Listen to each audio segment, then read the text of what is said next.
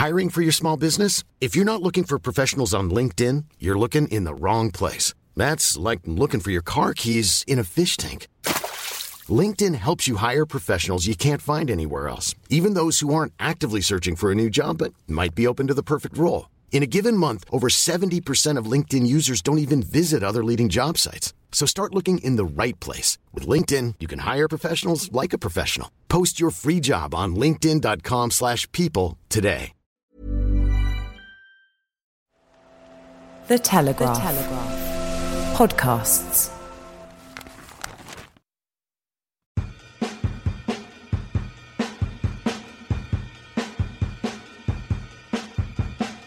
How old were you when you truly found your personal style? This is something I imagine is difficult to perceive as it happens. Chances are you only realize you've landed on your ideal aesthetic after the fact. But there has to be a catalyst, maybe a big birthday, after which a woman approaches her wardrobe with fresh eyes and a fuller sense of self awareness. I'm Emily Cronin, and this is Fashion Unzipped. A little later in today's episode, we'll be talking about style milestones with birthday girl Charlie Gowans Eglinton. Hi. And Bethan Holt. Hello. Before we get there, we'll look at the ways the Me Too movement could affect the upcoming fashion shows.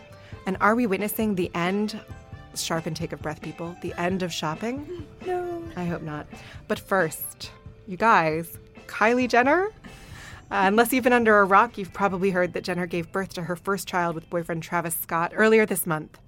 What's most remarkable is that the youngest Kardashian Jenner daughter, literally from a family of professional oversharers, managed to keep her pregnancy out of the public eye for the whole nine months.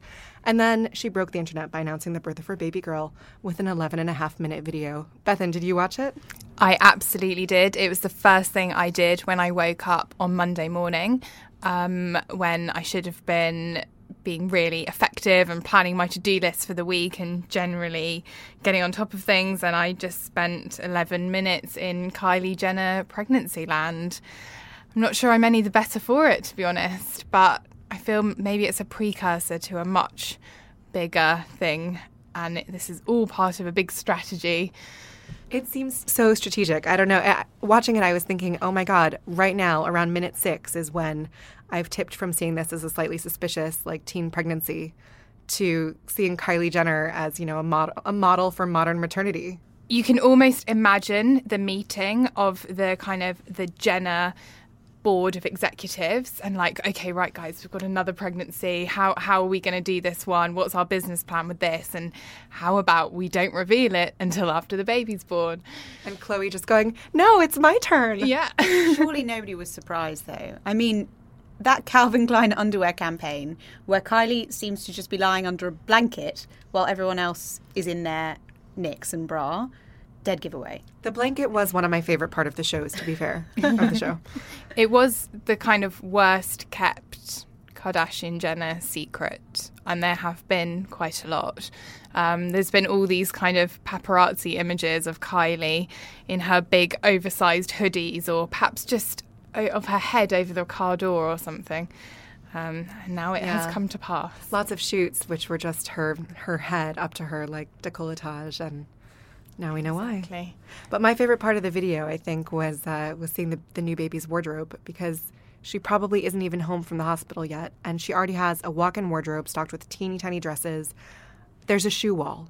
There is a shoe wall for a child who won't be walking for maybe a year. It's just what every one week old needs. Once you have the walk in closet, you can't go back. I mean, what more do you expect from a Jenner offspring? And maybe it's a precursor to, you know, this baby's first business venture. Yeah, I mean, we always talk about the royal kids leading the kids wear renaissance, but actually, another equally influential style tribe is the Kardashian next generation. Um, Kim and Kanye have a have a kids line already called the Kids Supply, and I, I looked at the website today. It stocks. They do drops of product, you know, much like Supreme. Uh, very similar. Very similar. And they stock copies of North West silver sequined Vetements dress, and they also do washed silk slip dresses with lace insets and cool graphic tees, you know, for your hip toddler. Uh, most of the styles are sold out. So hang on with the, that Vetements dress because I remember that moment when um, Kim and North arrived. I think it was at Kanye's show, maybe, um, both in that dress. But So it, that's they've kind of done Vetements X Kid Supply. Well, not quite. She. I think, I gather, and this is pure speculation, but I think that what happened is that they introduced a Kid Supply copy of North's copy of Kim's Vetements dress. It's very meta. Very meta. And now it's named the Demna dress, and all the proceeds have gone to charity or something like that. So there was probably some kind of legal kerfluffle about it. But again, this is not my expert area by any means. So um, I'm just, you know, cynically speculating, which is one of my favorite hobbies. You smell a lawsuit there. Yeah, thank you. No, no libel forensics, please. Are we going to see a Kylie Jenner and her child Vanity Fair cover of some kind? I mean, the actual child hasn't really been revealed yet, or the name. Well, but Kylie is the makeup loving Jenner Kardashian, so might we be seeing some some baby lipsticks? Anyone? Oh, God, I hope not. I mean, beauty products for kids.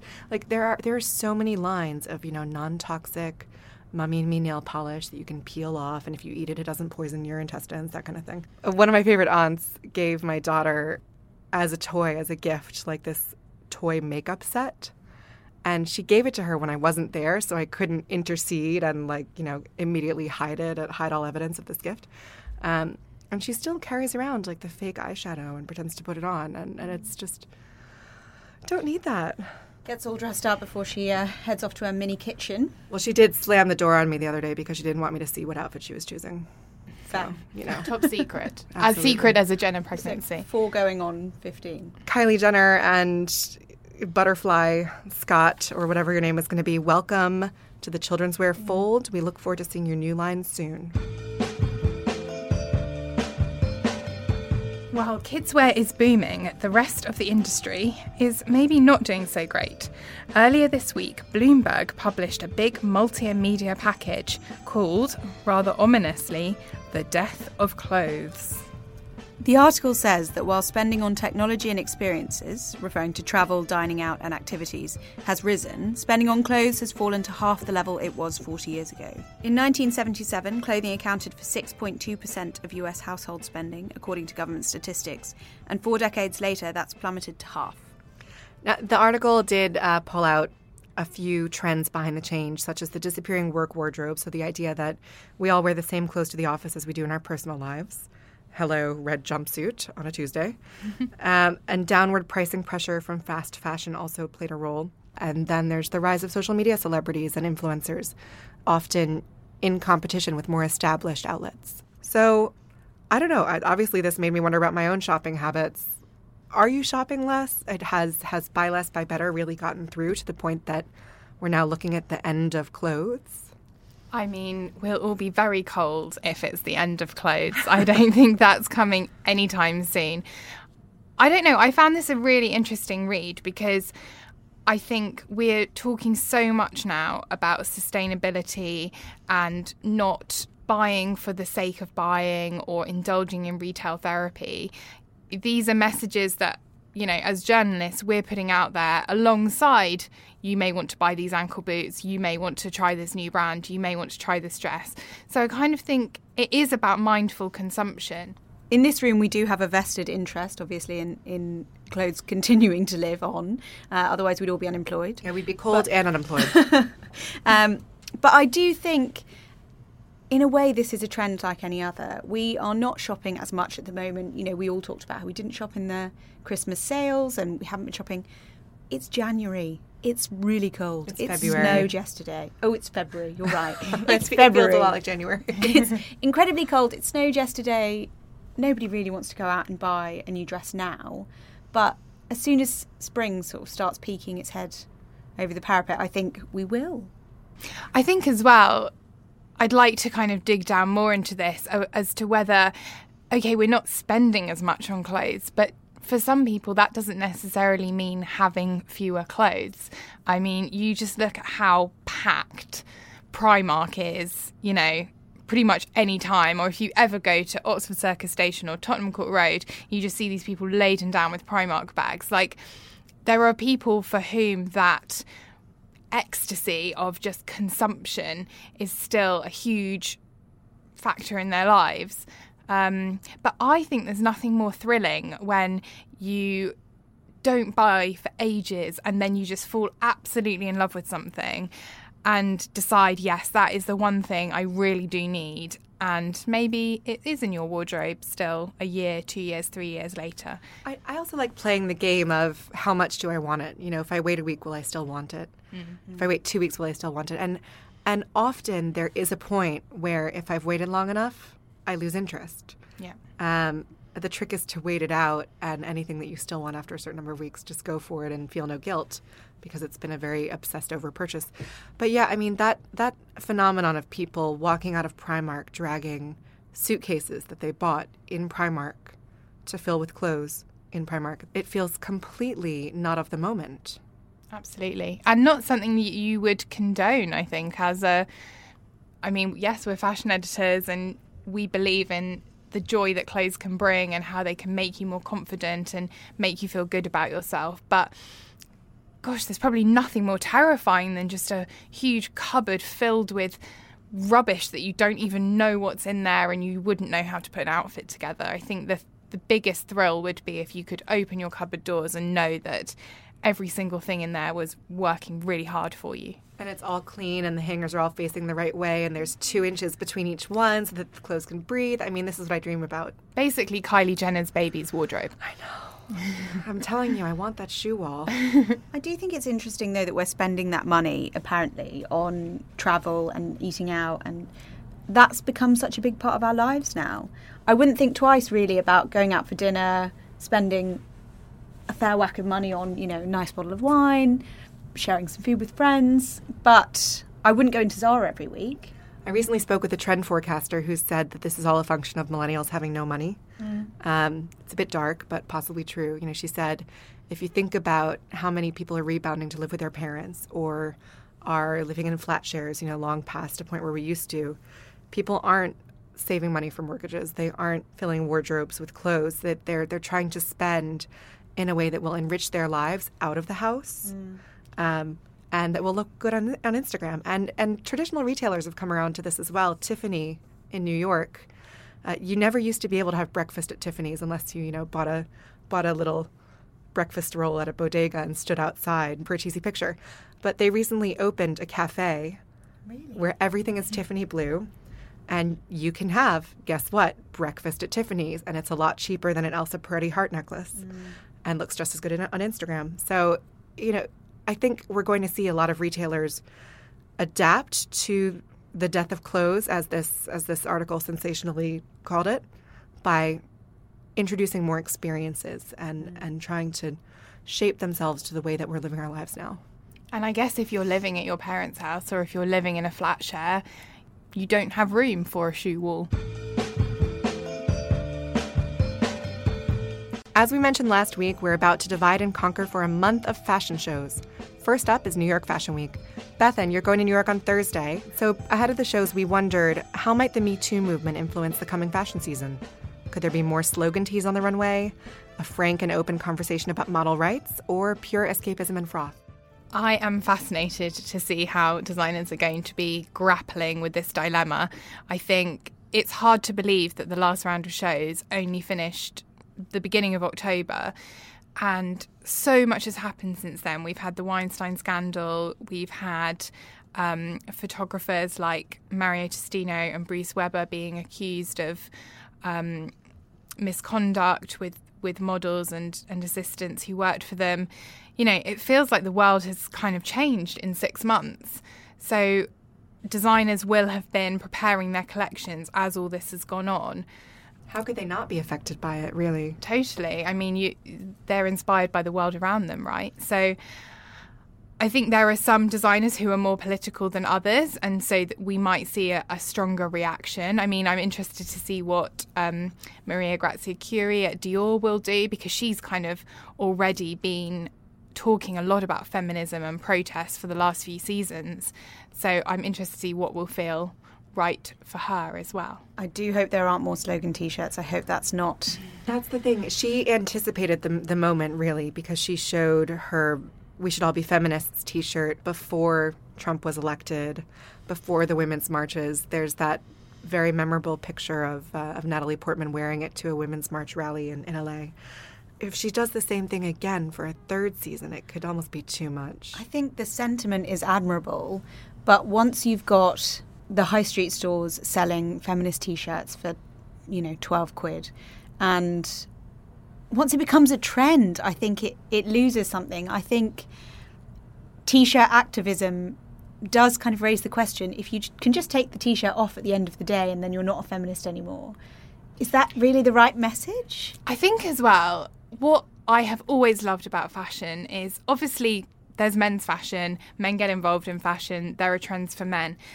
But this is a real area that women bond over. I mean, I don't know about you guys, but you know, whenever I'm with my friends or talking with the female members of my family, so many of our conversations are around what are you going to wear to this next big event that we're going to? And oh, did you see this? And I love this. And, you know, it's kind of like football for women. And so I think let's keep it for ourselves. You know, that we've had all these awful things about things that have been done for women. And I know that fashion has become horribly embroiled in that. But it would be really nice to celebrate fashion as well for for what it has meant to women over the years. For for so many women it is a kind of an armor against all this stuff. Which is why, you know, I think it's not invalid when some designers will inevitably say, I want fashion to be above all that. You know, this is a space for dreaming, this is a space for beauty. Let's give everyone new things to dream about. That's fine. It's just not particularly um, insightful or and doesn't move anything forward. And not everyone needs to do that. That that's absolutely fine. But uh, but U.S. Vogue did ask 11 designers how Me Too is changing their approach to fashion, and most of them stuck with pretty basic um, statements about promoting confidence through clothes, you know, very, very positive spin. But some designers did say that they're also re examining the treatment of models and fashion creatives in the industry. Brandon Maxwell, who's dressed Michelle Obama and Lady Gaga, said, I think we have a responsibility as a community to take care of the women that bring our clothes to life, first and foremost. And that starts with our treatment of the young women who walk our runways and represent us in advertisements and editorials. Every choice we make affects their lives and subsequently the lives of the young girls that look up to them. Clothes should empower, never torture. We wouldn't have jobs if it weren't for the support of our female customers, employees, and muses, and I think that fact has to be highly respected. Yeah, I really agree with that. I think it's much more about the kind of behind the scenes things that are going to change. I know that Condé Nast and the CFDA have both introduced um, codes of conduct this season to kind of really bolster and ensure that everyone who's taking part in all aspects of fashion is treated well. I really hope that that is followed through. But hey, as as well, why don't we start talking about the people who work in factories all over the world and those women who are I know they're not often making these clothes that go on the catwalks, but the fashion industry should be thinking of those women as well, not just the ones who are able to be very vocal on social media. The worry is that when activism is a trend, that trend's going to go out of fashion, and that's not what we want to happen. We want this to become a huge part of the industry and to be taken on next season. We don't want this to be kind of a flash in the pan. Bethan, you mentioned the CFDA Initiative for Health and Diversity. Um, they wrote a letter defining sexual harassment and, and restating a commitment to zero tolerance at New York Fashion Week. And these are incredibly positive moves, but there is a bit of an air of of too little, too late, and dare I say, ass covering. I mean, it's these are not things that people that that no one knew were problems in the past. I think the key with what you just said there was reiterating. It's not like a lot of these rules weren't there. It's not like anyone was saying, "Oh, sure, just do whatever you want." You know, there there have been things in place for some years, and they ne- haven't necessarily been followed through. So that's just the time. But unless we establish some kind of fashion police, and I don't mean fashion police to kind of take your horrific yellow coat off your back when you look horrible, but real fashion police, um, how is anything going to? We have to be self-enforcing, and and I, it is great that people are paying more attention to these to these uh, initiatives now. But yeah, I think it'll be so fascinating next week, Bethan, to see the split between the ostriches, like the people who want to stick their heads in the sand or in the clouds and mm-hmm. and just get on with fashion as escape, and and people who really try to tap into the moment, and whether that reads as as relevant and urgent or angry or desperate. I was also very interested to hear the news last week that Georgina Chapman, who is Harvey Weinstein's, I think, ex wife now, um, has cancelled her Marchesa show.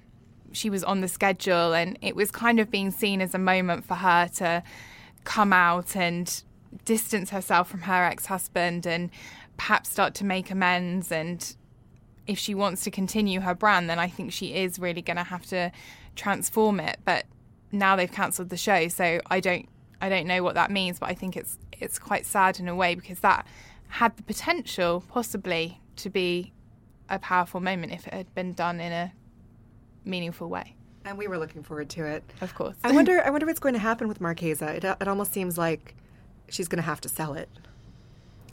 Who would buy? Well, this is the interesting thing because if you're browsing the Net-a-Porter website or the Neiman Marcus website and you need an amazing dress for the event that you're going to next week and you see one and it's Marchesa, I mean, some people will know that that is the label owned by Harvey Weinstein's ex-wife. Some people might not know that, so perhaps she's banking on on that audience.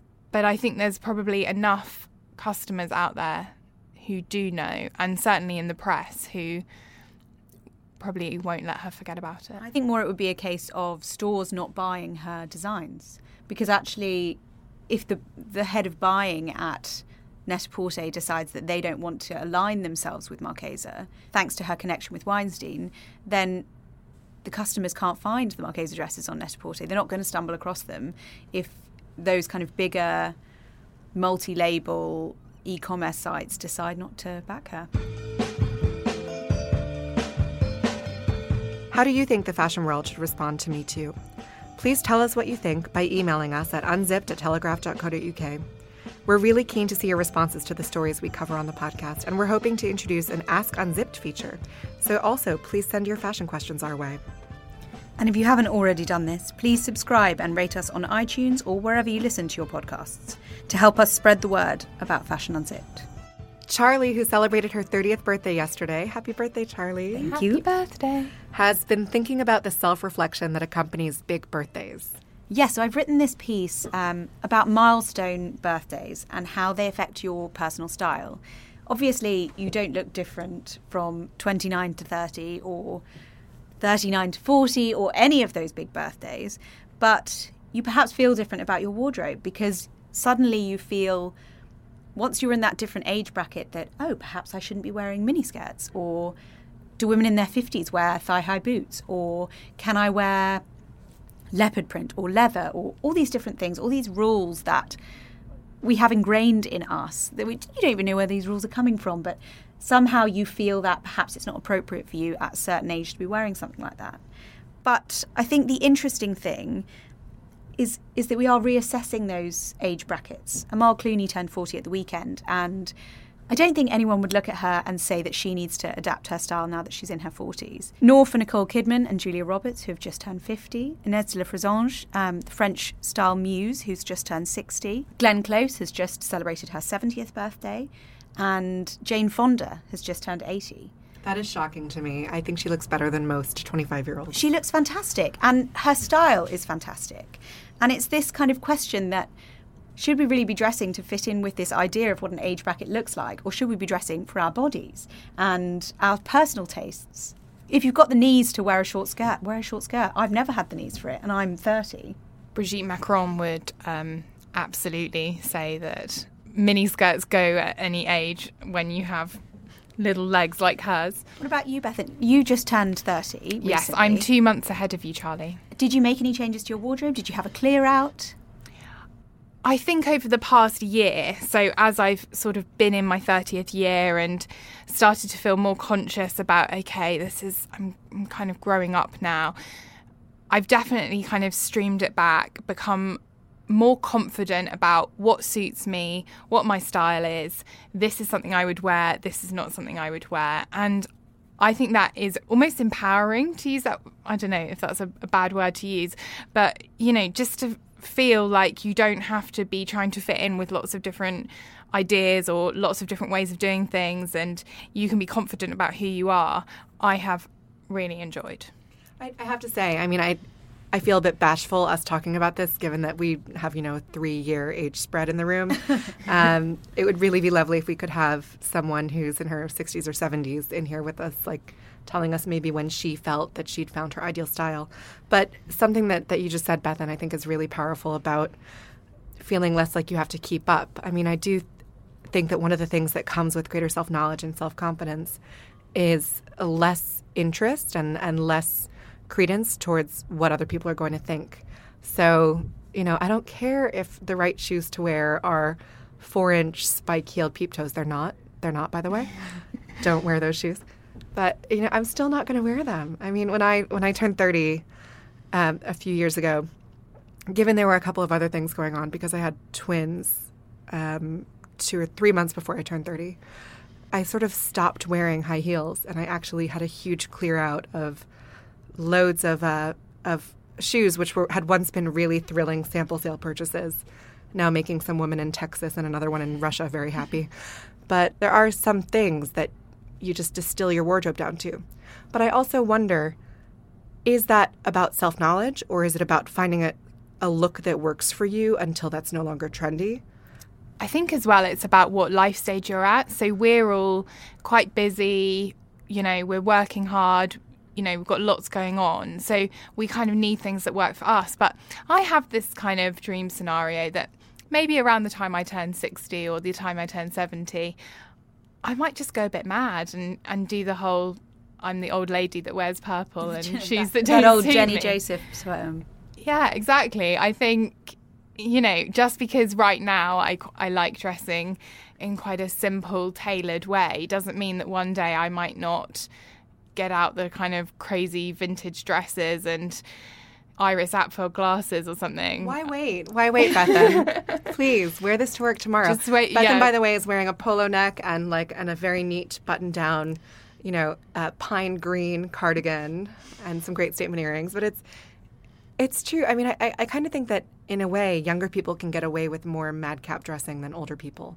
Because I disagree. I think it's the other way around. Maybe I've been Oh. totally um, brainwashed by the advanced style blog, but I just love a crazy older lady. In my research, actually, a lot of the women that I spoke to said that as they have grown, they care less what other women think about them. Kat Farmer, who's the author of a blog, Does My Bum Look 40? she's so great. said that actually she just doesn't care so much now as she did when she was younger. So she's happy to, you know, dive straight in with new trends. Um, and I actually spoke to Inès de la Fressange, who's just turned 60, and she said, I do not dress differently, but there are things I don't wish to wear anymore.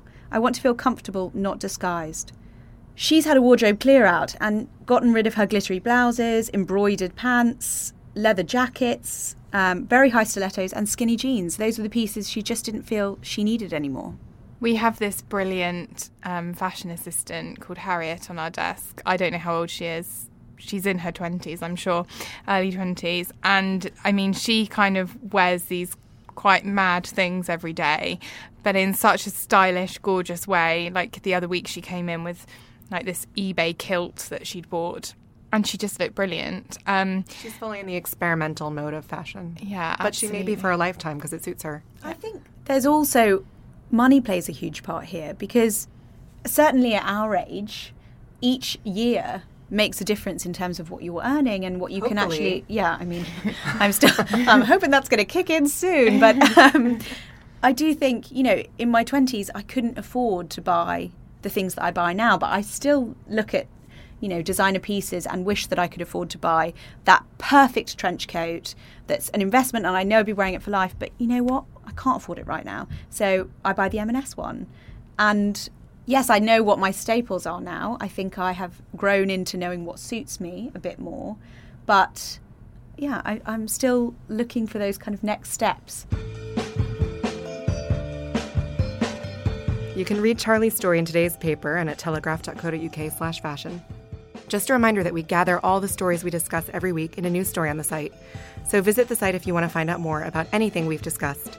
And email us. Again, we're on unzipped at telegraph.co.uk. We've almost come to the end of this episode, but before we go, Bethan, what's something you're excited about this week? So I'm really looking forward to going to New York, obviously because there's lots of great shows on and it's going to be really interesting to kick off Fashion Month there. Um, also, to get a New York manicure, which Charlie's just asked me what a New York manicure is. Is it like a French manicure that there's like a with the white tips that no French woman would actually be seen dead with? No, it's just where you go into one of those little manicure places in New York and someone does your nails for you for really cheap and They have as if in you were just kind of yeah I know but It's not I the know, same. it's not the same you can go at like 9:30 at night with a friend after dinner out. It's a whole. Oh, I'm jealous. I want to go get a New York manicure with you. um, and I'm also hoping I'm gonna bump into my favourite Spice Girl as well Victoria Beckham because they've just announced their um, their reunion so I'm hoping I might get to ask her about that And of course, you're going to the show. yeah I am watch the space Charlie, what about you? Uh, well, to celebrate my birthday, I'm off to the Cotswolds this weekend um, with six of my best girlfriends. So I am looking forward to some long walks, a lot of time in the pub, you know, roaring fires, all that, all that jazz. What does um 30 year old country Charlie wear? Um, mm, pretty much what 30 year old city Charlie wears. I, I must say, I don't really have a different wardrobe, although I do have a new Ganni quilted jacket that's quite Balmoral. Um, so I'm sure Just that'll add be on the list. headscarf. Exactly. Yeah, I'm afraid if anybody thought um, 30 should be a kind of ravey knees up, I'm not that kind of girl. To be fair, you probably haven't been for some time. So How about you, Emily? can't blame the birthday. This morning, I read a story from The Atlantic called Why We Forget Most of the Books We Read and the Movies and TV Shows We Watch. And it made me so happy because I don't know about, I mean, I can go through and read all the books that everyone's talking about and, you know, summon my opinions on them for a few weeks. And then a year later, you'll ask me about it and I'll be like, wait, have I read that? So just to feel really recognized in an article is is pretty fun. Basically, the whole premise is that in the internet age, recall memory, which is the ability to call information up in your mind, has become less necessary because the internet is basically like an external hard drive for all of us collectively. Um, and it's much more important to know where that information is and how to access it than it is to actually remember all the details yourself. So don't feel bad about not being able to quote your favorite book or your favorite movie because you know where to find the quotes online. So that's that's my slightly strange thing that's making me happy and happy today. news that it's not just me. It's not just you, it's the internet's fault. Thanks for listening, everyone. Check back next week for another episode of Fashion Unzipped.